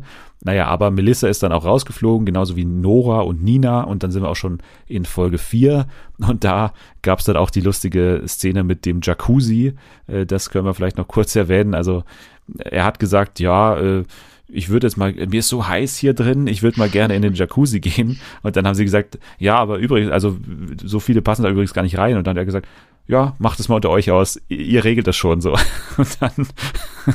Und dann, ja, hat sich das Haus halt so ein bisschen aufgesplittet, ne? Also dann sind ein paar rausgegangen, also zu viele immer noch, dass sie dann alle so unangenehm auf dem Rand sitzen mussten von diesem Jacuzzi. Die einzige, die es eigentlich richtig schlau gemacht hat, war Linda, ne? Weil sie hat dann natürlich auch, also das war natürlich auch beabsichtigt, in diese Rolle da zu gehen, dass sie halt so ein bisschen die anderen bewirtet und dann das Trinken mal vorbeibringt und auf diese Art und Weise halt zeigt, dass sie da auch jetzt nicht da drin irgendwie schmolz so, sondern dass sie halt auch noch was versucht. Das war noch ganz gut. Und dann kam es zum Date mit Steffi. Steffi war bis dahin noch nicht so wahnsinnig auffällig. Steffi aus Olching, glaube ich. Und da gab es dann den Helikopterflug über Hamburg. Und der Bachelor hatte zum ersten Mal eine Brille auf in der Staffel. Ein unglaublich peinliches, unangenehmes Date, finde ich, später, wenn es dann zum Tanz ging. Ich weiß nicht, wie es dir da ging. Ja, ich fand es auch so random. Es war einfach, ja, hier läuft jetzt Musik, lass mal aufstehen und tanzen. Das war so richtig, also du hast schon gemerkt, dass einfach die Produktionsfirma gesagt hat, hier, pass mal auf, wir brauchen ein paar romantische Bilder, ihr tanzt jetzt einfach mal dann nach dem Essen. Das war richtig, richtig unangenehm. Ansonsten, es hat mich generell überrascht, dass sie das Einzeldate hatte, weil sie mir ehrlich gesagt gar nicht aufgefallen ist vorher. Als er so Steffi gesagt hat, musste ich erst mal überlegen, wer ist Steffi? Und ja. Aber ich fand dann an sich, das Date ist ja ganz gut verlaufen irgendwie. Also bei denen passt es ja scheinbar auch. Sie ist ein ganz anderer Typ als die anderen Einzeldates bisher. Also ich finde eher schon so zurückhaltend und ruhiger. Ja. Aber es hat eigentlich ganz gut harmoniert, würde ich sagen. Ja, finde ich auch. Also ich habe jetzt auch noch nicht so wirklich den Typ von ihm ausmachen können, so, weil Mimi und Steffi sind auch wirklich verschieden. Ja. Aber also ich finde auch, dass die eine einigermaßen gute Harmonie haben. So. Also die beiden, könnte ich mir auch vorstellen, dass es für Steffi weit geht. Sie, glaube ich, auch eher nicht, weil sie dann einfach zu wenig ihn herausfordert. Sie ist schon so eine Ja-Sagerin in diesen Dates immer gewesen. Also eine Mimi oder auch eine Esther, die waren dann schon anders. Ich glaube, das taugt ihm mehr, so diese bisschen herausfordernde Art. Aber sie hat ja trotzdem eine Rose von ihm bekommen, aber es gab dann ja, also sie haben da nicht zusammen übernachtet, das war noch so eine Nummer, weil sie dann ja ins Hotel ging und da hat er sie abgeholt und hingebracht. Ne? Also das war dann eben nicht so ganz intim, wie vielleicht erhofft wurde. Naja, aber dann gab es das Date mit Esther, was wir ja schon angesprochen haben, die kleine Weltreise. Und da gab es auch den Satz hier, den habe ich mir noch aufgeschrieben. Erst dachte ich, du bist so ein Bücherwurm, aber jetzt bist du für mich ein kleiner heißer Bücherwurm. Was? Hat er es gesagt? Ich habe es nicht mitbekommen. Habe ich mir auf jeden Fall rot angestrichen hier. Und rot ist die Farbe für unangenehme Situationen. Und sie hat dann auch gesagt, ja, Gruß an unsere zukünftigen Kinder. So ein typischer Esther-Satz wieder. Ja, ja. Ich finde das sehr gut. Ja, also, er hat mich da hätte auch, sie damit. Er hat doch gesagt, ja, sie ist schon, sie hat irgendwie nicht alle Tassen im Schrank, aber es findet er auch gut. Und das hat er genau an diesem Satz festgemacht, dass sie nicht alle Tassen im Schrank hat. Aber ja, vielleicht hat er auch recht, so zu einem gewissen Maße. Ich glaube nicht, dass sie verrückt ist. Ich glaube eher, dass für mich ist sie so ein bisschen berechnend, wenn ich ehrlich bin. Ja, das stimmt, aber mich hätte sie auch damit gut berechnet. Also sie hätte da gut quasi... Ich merke schon, du hast eine Favorite. Wenn du der Bachelor wärst, wärst schon durchgebrannt mit Esther. Ja, also ich hätte sie auf jeden Fall eine sehr frühe Rose gegeben, der Esther. Das stimmt. Naja, aber dann gab es eigentlich nur noch am Ende die Konfro bei der Nacht der Rosen zwischen Linda und Kim irgendwas. Kim Virginia. Kim Virginia, ja. Genau. Ja, muss man auch nicht so wahnsinnig noch drauf eingehen, weil das so ein bisschen aus dem Nichts auch kam. Also es ging, glaube ich, darum, die waren im Gespräch mit dem Bachelor dann hat Anna war ja da noch da, die saßen auf der Couch zusammen. Dann hat sie gesagt, ja, ich mag übrigens dein Einstecktuch. Und dann hat irgendwie so Linda nebenbei so ein bisschen verächtlich auch gesagt, ja, du magst ja alles an ihm oder so in der Art. Und dann gab es so ein bisschen Diskussion, weil dann irgendwie Kim Virginia gesagt hat, ja, ich nehme sowieso nichts mehr ernst, was du sagst, Linda. Aber es war alles nicht so super feindselig eigentlich. Aber dann hat das irgendwie Linda ganz, ganz böse aufgenommen und hat gesagt, nee, so redet keiner mit mir. Hat gesagt, irgendwie Fake-Ass Bitch und alle möglichen Rap-Texte zitiert, auf der Toilette dann auch. Und dieses klärende Gespräch, was es dann auch noch geben sollte, ist auch ein bisschen eskaliert. Aber so, wie es in dem Teaser angeteased wurde, so ernst war es dann auch wieder nicht. Also Kim Virginia ist ja dann leider auch jetzt rausgeflogen. Ich glaube auch nicht, dass die noch viel jetzt getaugt hätte, weil die ja schon recht zerbrechlich auch rüberkam. Die hat dann auch gleich geheult auf dieser Nacht der Rosen. Also ich glaube nicht, dass die ein großer Verlust ist, aber gut, dass Linda auf jeden Fall noch dabei ist. Und nächste Woche geht's dann an den Chiemsee. Das hat auch für viel Freude gesorgt. Ich weiß nicht, ob die ernst gemeint war. Ja, wobei nicht alle wussten, wo der Chiemsee ist. Nicht mal, wie der heißt. Ne? Ich weiß nicht mehr, wer es war, aber irgendjemand meinte, naja, ist das Chiemsee, Chemsee, Wannsee? Ja. War es Denise? Ich weiß es gar nicht. Irgendjemand hat sich da so ein bisschen, ja, musste erstmal nachschauen, wo das denn genau liegt. Ja, Esther hat gesagt, das ist meine Traumdestination überhaupt. Also Da wollte ich schon immer mal hin. Ja, die weiß schon, was sie macht. Die macht das schon ganz gut. Naja, okay. Dann war es das eigentlich zum Bachelor. Also ich finde bisher eine interessante Staffel mit schon KandidatInnen, muss man gar nicht gendern, ne? Das sind ja nur Kandidatinnen, ja, die schon auch starke Charaktere teilweise sind und die ich mir durchaus auch in zukünftigen Formaten vorstellen könnte. Also das ist ja auch immer eine Frage, die wir uns stellen. Also so eine Linda, die ist, glaube ich, schon ganz gut aufgehoben in diesem Reality-Game, oder? Ja, auf jeden Fall. Ja. Sehr gut. Dann haben wir den Bachelor damit abgehakt. Wir bleiben aber gleich im Reality-Thema drin, denn der Cast für Promis unter Palmen ist jetzt fix. Die haben auch schon begonnen zu drehen und tatsächlich auch in Thailand. Also da gab es sozusagen keine Corona-Einschränkungen. Das hat man trotzdem irgendwie geregelt, dass man da hinfliegen konnte und dort jetzt auch drehen kann. Und der Cast, also viele waren ja schon bekannt seit Wochen, aber jetzt hat man ihn nochmal hier so schwarz auf weiß liegen und ich gehe nochmal ganz kurz durch. Du kannst mir dann sagen, was du denkst. Also Julia Siegel, Prinz Markus von Anhalt, Melanie Müller, Willi Herren, Patricia Blanco, Chris Töpperwien, also der Currywurstmann, Elena Miras, Kati Bäm, Amy Russ, Henrik Stoltenberg, Calvin Kleinen und Kate Mellan. Ist schon ziemlich stark. Okay, ja, ich kannte mehr, als ich im Voraus dachte, dass ich kennen werde, tatsächlich. Einige sind, glaube ich, auch aus so anderen Reality-Formaten, schätze ich mal, die ich nicht gesehen habe. Aber genau, also Henrik und Calvin. Henrik ist Love Island und Calvin ist Temptation Island. Emmy war bei Beauty and the Nerd und war bei Promi BB. Katie Bam war auch bei Promi BB. Und Kate Mellan war bei Sommerhaus war sie schon und Kampf der Reality Stars auch dabei. Genau. Okay, ja, das war, ich glaube, Henrik kannte ich so aus weiß ich nicht, Promi Flash wahrscheinlich, ja.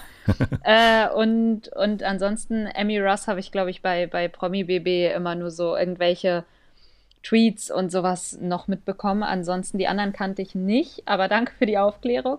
Den Rest kennt man ja so aus Dschungel und ähnlichen Formaten. Oder Julia Siegel ist sowieso der A-Promi schlechthin in dem Cast. Auch in diesem Podcast A-Promi schlechthin, das muss man sagen. Ja, also das ist, kristallisiert sich ja so ein bisschen heraus, dass Promis unter Palmen schon an den Start geht als so das Format der Reality-erfahrenen Leute. Also Leute, die schon bei X-Formaten teilgenommen haben und genau wissen, was sie da leisten müssen sozusagen. Es war ja letztes Jahr genauso mit Desiree Nick und Claudia Obert und Co. Und genauso wird es dieses Jahr sein. Also da will man voll auf die 12. Die kriegen bestimmt auch alle ziemlich viel Asche, glaube ich, dafür. Ist von daher schon mit Ansage ein Format, was knallen wird. Und das ist halt dann immer so die Frage, ob man jetzt darauf steht, wenn es halt schon von vornherein klar ist, welche, also ich kann dir schon jetzt eigentlich einzelne Storylines sagen, die passieren werden. So, das ist jetzt nicht die große Überraschung. Es ist jetzt einfach ein Format, was man sich schon so auf dem Reißbrett einfach zusammenstellen kann, so wie das ablaufen wird. Aber gut, es wird trotzdem halt, denke ich mal, unterhaltsam werden. Die Frage ist halt, bis zu welcher Grenze? Also letztes Jahr hat man es ja teilweise überschritten mit dieser schlimmen Mobbing-Folge von Claudia Obert oder mit Claudia Obert von Desiree Nick und Co. Das war schon hart anzusehen. Mal schauen, wie sie es dieses Jahr machen werden. Was man erwähnen sollte, ist auf jeden Fall, dass eben sich einzelne KandidatInnen schon also stark kennen von vergangenen Formaten. Also erst im vergangenen Jahr bei Temptation Island VIP dabei, Julia, Willi und Calvin, alle drei in einem Format. Beim Kampf der Reality Stars waren Willi und Kate dabei und bei Promi BB 3 Wochen zusammengelebt haben schon Emmy und Katie. Also das ist halt schon so, dass die sich halt auch schon teilweise kennen und ich weiß nicht, was das dann für das Format noch an Reiz gibt. Also vor allem bei so einer Konstellation wie Emmy und Katie. So, die haben da wirklich 3 Wochen aufeinander geklebt. Und das ist auch noch nicht lange her. Von daher, ja, mal gucken, wie das dann sich auswirken wird. Ganz anderes Thema eigentlich, ESC, können wir auch noch kurz ansprechen. Und zwar ist jetzt der deutsche Kandidat bekannt. Der 26-jährige Jendrik Siegwart aus Hamburg hat sich durchgesetzt im geheimen und mehrstufigen Verfahren. Da ist es ja schon seit 2 Jahren jetzt mittlerweile so, dass da immer dann 100 Menschen aus ganz Europa erstmal abstimmen und dann auch noch 20 Musikprofis ein Wort mitreden dürfen. Und das Ganze findet unter Ausschluss der Öffentlichkeit statt. Und in diesem Verfahren hat sich jetzt eben dieser Typ durchgesetzt. Der schreibt schon seit Jahren eigene Songs, ist Musical-Darsteller und sein Lieblingsinstrument ist die Ukulele. Hast du den schon gesehen, zumindest auf Fotos? Ja, ich habe es irgendwie zufällig in der Twitter-Timeline gehabt, glaube ich. Aus so einem kleinen Videoausschnitt, wo er sich vorgestellt hat. Scheint ja so ein sehr, sehr aufgedrehter, quirliger Typ zu sein. Mehr weiß ich aber tatsächlich auch nicht über ihn. Ich glaube, die wenigsten kennen ihn so wirklich. Aber ansonsten habe ich mich auch nicht wirklich viel mehr mit ihm befasst bisher. Was vielleicht auch daran liegt, dass ich davon ausgehe, dass Deutschland sowieso auf dem letzten Platz landet. Also egal, wen sie schicken werden. Das ist ja die Frage, weil letztes Jahr gab es ja schon dieses Verfahren und letztes Jahr kam der ESC ja dann nicht zustande und Ben Dolic wurde ja ausgewählt und man hat eigentlich gesagt, da haben sie eine ganz gute Wahl getroffen. So, es könnte eine einstellige Platzierung werden, wenn man sich nicht ganz doof anstellt mit der Bühnenshow und so. Aber ich finde, der ist jetzt schon noch mal ein bisschen anders. Also dieser Ben Dolic war ja super, also der war ja sehr, sehr schüchtern und so. Also ich habe mir diese Pressekonferenz damals angeschaut, da hat er ja kaum ein Wort rausgebracht so. Und der wirkt jetzt schon so ein bisschen anders, ein bisschen mehr in diese Lena-Richtung, habe ich das Gefühl. So, ich glaube schon, dass das ein ganz guter Kandidat ist, aber ich bin auch kein ESC-Experte, ehrlich gesagt. Von daher mal gucken, wie er dann abschneiden wird am 22. Mai in Rotterdam. Das wurde ja auch zuletzt erst bekannt gegeben, dass der ESC auf jeden Fall stattfinden soll in diesem Jahr. Man lässt sich dann natürlich noch offen, unter welchen Bedingungen. Also es könnte auch sein, dass zum Beispiel einzelne Länder oder alle Länder beispielsweise gar nicht erst anreisen, sondern quasi auf ihren Bühnen zu Hause antreten. So, das muss man wahrscheinlich erstmal gucken, wie dann das Infektionsgeschehen sein wird. Und der Song, mit dem er antreten wird, der wird auch noch ein paar Wochen auf sich warten lassen. Und zwar am 25. Februar. Da wird auf einer digitalen Pressekonferenz dann der Song verkündet. Der läuft dann um 17.50 Uhr auch im Ersten.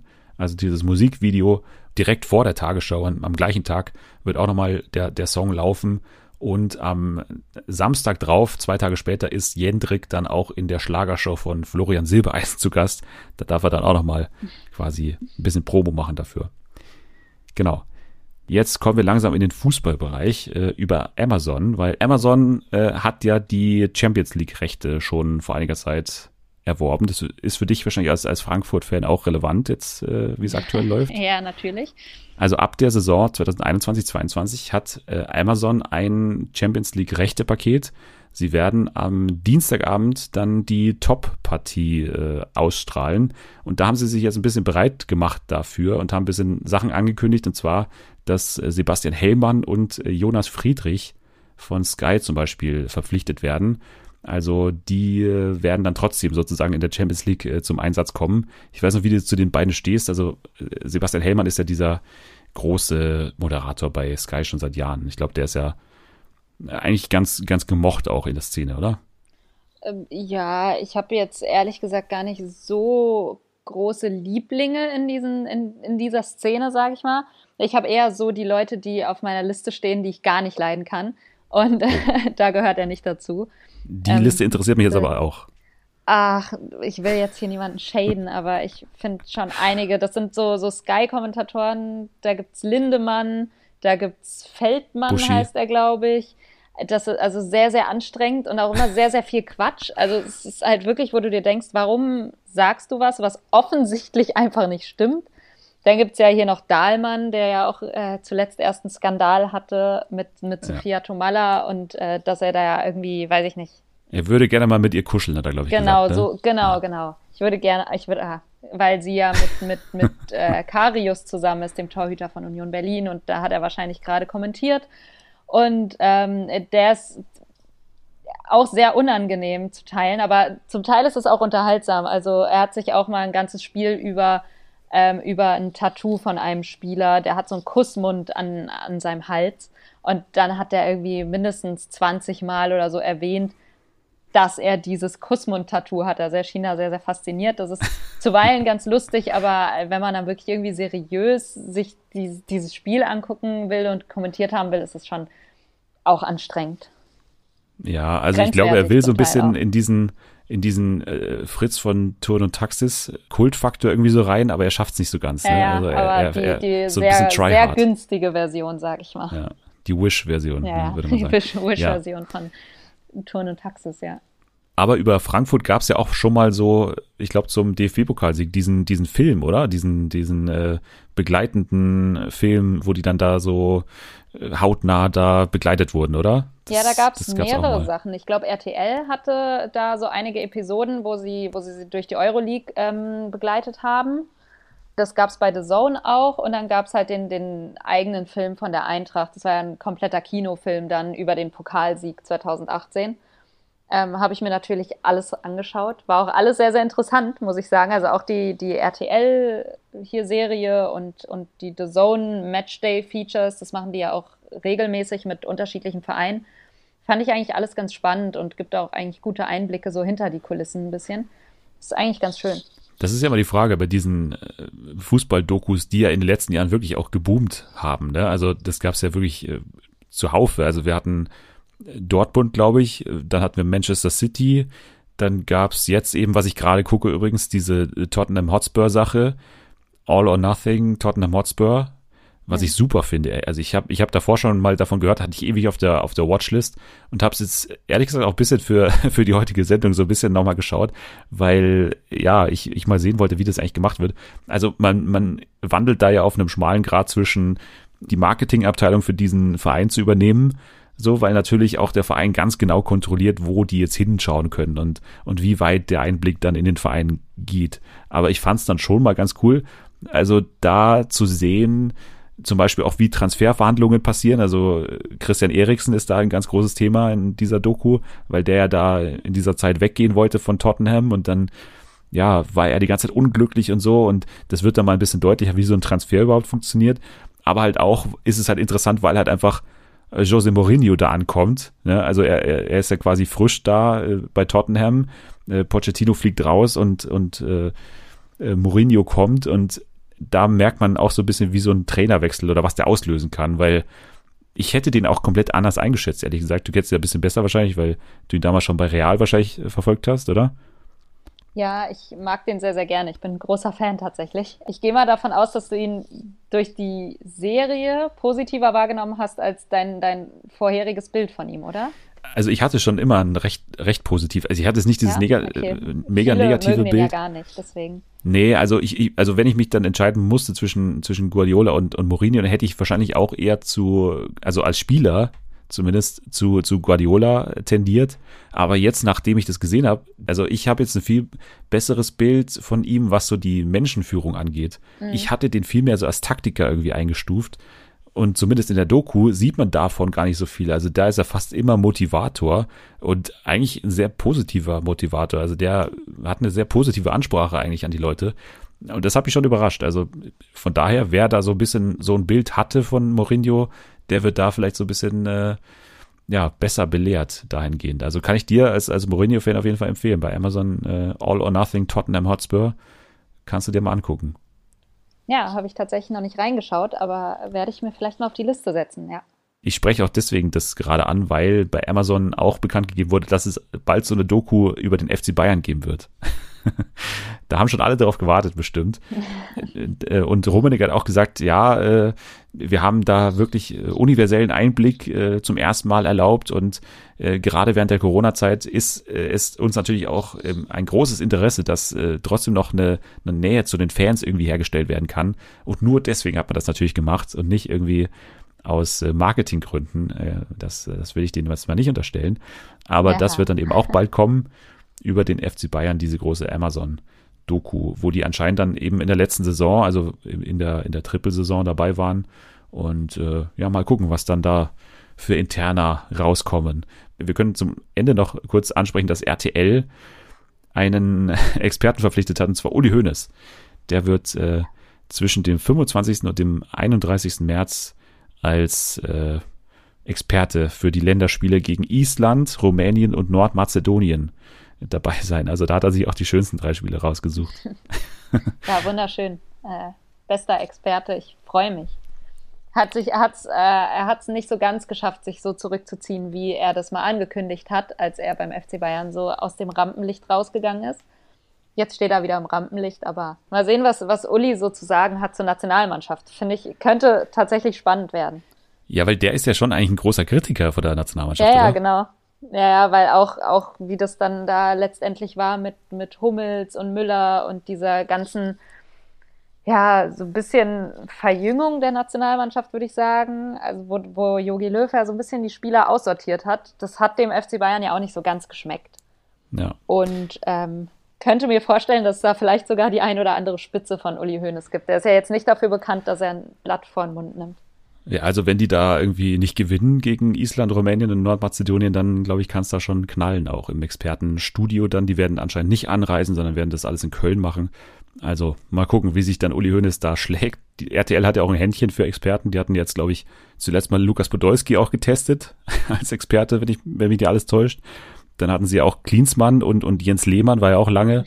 Also die haben da schon eine Kompetenz, so die kuriosesten Charaktere irgendwie rauszusuchen. Aber naja, mal gucken, wie sich Uli Hoeneß schlägt, wie gesagt. Aber jetzt können wir analog in unserem Spiel, was ja auch am Ende immer hier gespielt wird, heute ist es das Spiel Spielsatz-Sieg. Also ein Spiel, wo du jetzt quasi auch, ähnlich wie bei The Masked Singer, die Stimme von Leuten erkennen musst. Und dieses Mal ist es eine Fußball-Edition von diesem Spiel. Du wirst quasi, ich würde mal sagen, ja, also im Bereich Fußball Übertragung. Also es sind jetzt nicht immer Fußballer, sondern halt wirklich Fußballfernsehen auch Menschen. Die wirst du gleich an der Stimme hören. Du wirst einen Satz nur von denen hören, der auch im besten Falle inhaltlich nicht zu viel verrät über die Person. Und dann wirst du mir sagen müssen, wer das ist. Aber bist du bereit? Ich bin bereit, vor allem gespannt. Okay, dann kommt hier Person Nummer 1. Wenn der DFB schon was macht, dann macht er es gut und es zeigt ja auch Früchte. Also von daher macht er auch alles richtig. Schwierig. Ich bin jetzt schon überfordert. Ich mache mich auch ein bisschen zu abhängig vom Inhalt, glaube ich. Aber ich hätte jetzt erstmal gesagt Oliver Bierhoff, aber ist es wahrscheinlich nicht, oder? Oh, das überrascht mich. Vom Alter her würde ich den schon, also die Stimme, die wir jetzt gerade gehört haben, gebe ich dir mal den Hinweis, die ist schon, ich würde sagen, deutlich jünger. Deutlich jünger, weil das war auch sehr, sehr, sehr löblich für den DFB. Sehr ein bisschen cringe, wenn Oliver Bierhoff so über sich selbst redet, aber ja, also jünger. Also ist es Kannst du mir einen Tipp geben? Ist es ein Spieler? Es ist interessanterweise so beides irgendwie. Er ist Spieler und Experte. Ah, okay. Soll ich es nochmal vorspielen? Ja, mach nochmal. Wenn der DFB schon was macht, dann macht er es gut und es zeigt ja auch Früchte. Also von daher macht er auch alles richtig. Dann könnte ich mir vorstellen, dass Christoph Kramer ist. Jawohl, richtig. Sehr stark. Es ist Christoph Kramer. Das war ein guter Tipp. Ja, also das war, glaube ich, seine Expertentätigkeit bei der WM 2018, oder? Ja, ich glaube schon, ja. Ich glaube auch. Und, hat er ganz gut gemacht, muss man sagen. Hat er ganz gut gemacht, genau. Also deswegen habe ich ihn hier auch nochmal reingenommen, weil fand ich auch ganz angenehm im Zusammenspiel, auch mit Jochen Breyer, glaube ich, heißt der andere, dieser Milchbubi von ZDF. Hat ganz gut funktioniert, dieses Duo auf jeden Fall. Gut, dann kommt jetzt hier Person Nummer 2. Danach ist es dann eher witziger, da wird man dann schon mal nach Telefonnummern gefragt. Leider nicht nach meiner, sondern von der von Lena Gerke meistens. Sehr schwierig. Auch ich finde es gerade so schwer einzuschätzen, wenn man so den Inhalt hört und sich dann fragt, wer hat das gesagt? Wer würde das sagen? Ja. Das wird ja wahrscheinlich eine Moderatorin oder so gewesen sein vielleicht. Ja. Katrin Müller-Hohenstein? Nee, auch hier schätzt du die Stimme ein bisschen zu alt ein. Zu alt, ne? Ja. Also das ist auch eine Person, die nicht nur Fußball macht tatsächlich. Die ist auch in anderen Sportarten als Reporterin aktiv. Es lenkt mich so sehr ab, dass sie über die Nummer von Lena Gerke spricht, dass ich mich frage, wie ist dieses Gespräch zustande gekommen? Ist es Andrea Kaiser? Oder es ist Andrea Kaiser. Heißt sie mittlerweile nicht anders? Ich weiß es nicht. Die heißt mittlerweile, glaube ich, auch anders. Die hat ja diesen Motorradfahrer oder DTM-Fahrer, irgendwie sowas. Den hat sie geheiratet. Okay, aber man kennt sie unter Andrea Kaiser. Ja, das auf jeden Fall. Sehr gut. 2 von 2. Jetzt, ich würde sagen, der schwerste auf jeden Fall auf der 3. Oh je. Ich bin gespannt, ob du den errätst.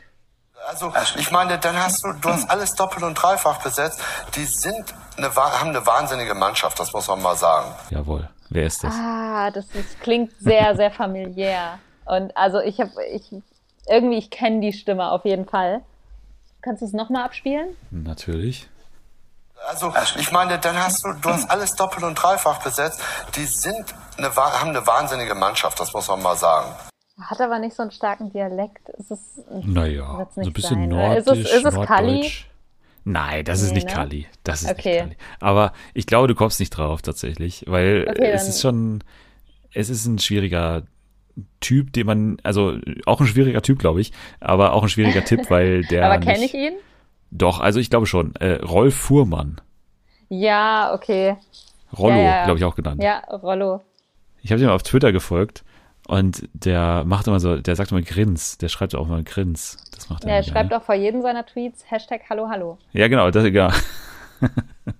Jawohl, das ist Rolf Fuhrmann oder Rollo Fuhrmann. Auch gerne bei Lanz eingeladen übrigens, weil der damals irgendwie so eine kuriose Geschichte mal erzählt hat, dass, was war das nochmal? Also der wohnt in so einer WG mit so ganz jungen Frauen zusammen. Mhm, und dann hat er da irgendwie, also da gab es irgendwie so eine wahnwitzige Geschichte. Da gab es so einen richtigen Lachanfall von Markus Lanz, kann man auch mal nachschauen bei YouTube, da gibt es die Szenen noch. Good Old Times mit Rollo Fuhrmann bei Lanz. Gut, das war das Spiel, 2 von 3. Ich würde sagen, das ist eine gute Quote, ehrlich gesagt. Ja, semi-gut. Die 2 habe ich auch erst nach Tipps erraten. Also ja, so kritisch muss man sein. Es ist trotzdem von dir gekommen. Also ich musste jetzt nicht irgendwie den Anfangsbuchstaben vorsagen oder so. Ja, okay. Dann nehme ich das an. Sehr gut. Okay, dann haben wir es wieder geschafft für heute. Dir kann man folgen bei Twitter unter welchem Kürzel? Wie heißt du da? @Patricia, also Pae-Trisha mit SH. Also so quasi, wie man es auf Englisch aussprechen würde. Komischerweise hasse ich das, wenn man den Namen so ausspricht, aber ich habe deswegen mein Handle so genannt. Nur halt auf Deutsch geschrieben bin. Okay, du warst quasi nicht vorbereitet auf die Frage, dass du den mal aussprechen musst, diesen Namen. Ich war tatsächlich nicht. Okay, ich hätte damals, als ich den Account erstellt habe, nicht gedacht, dass das jemals irgendeine Relevanz haben wird.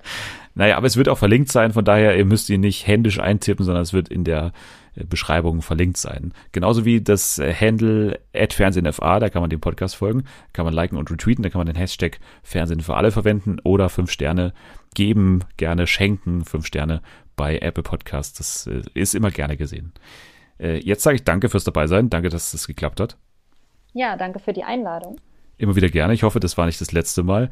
Nächste Woche dann, wie gesagt, das große Masked Singer Special mit Selma. Wir freuen uns sehr drauf. Ich hoffe, ihr euch auch. Am Dienstag dann eben The Masked Singer bei Pro7 und am Freitag treffen wir uns und ja, werden euch sagen, wer drunter steckt unter den Masken. Ja, ihr könnt jetzt schon mal abschalten. Wir bereiten uns jetzt erstmal auf die Länderspiele gegen Nordmazedonien genauestens vor, genau wie Olivia ist. Also, bis nächste Woche. Tschüss.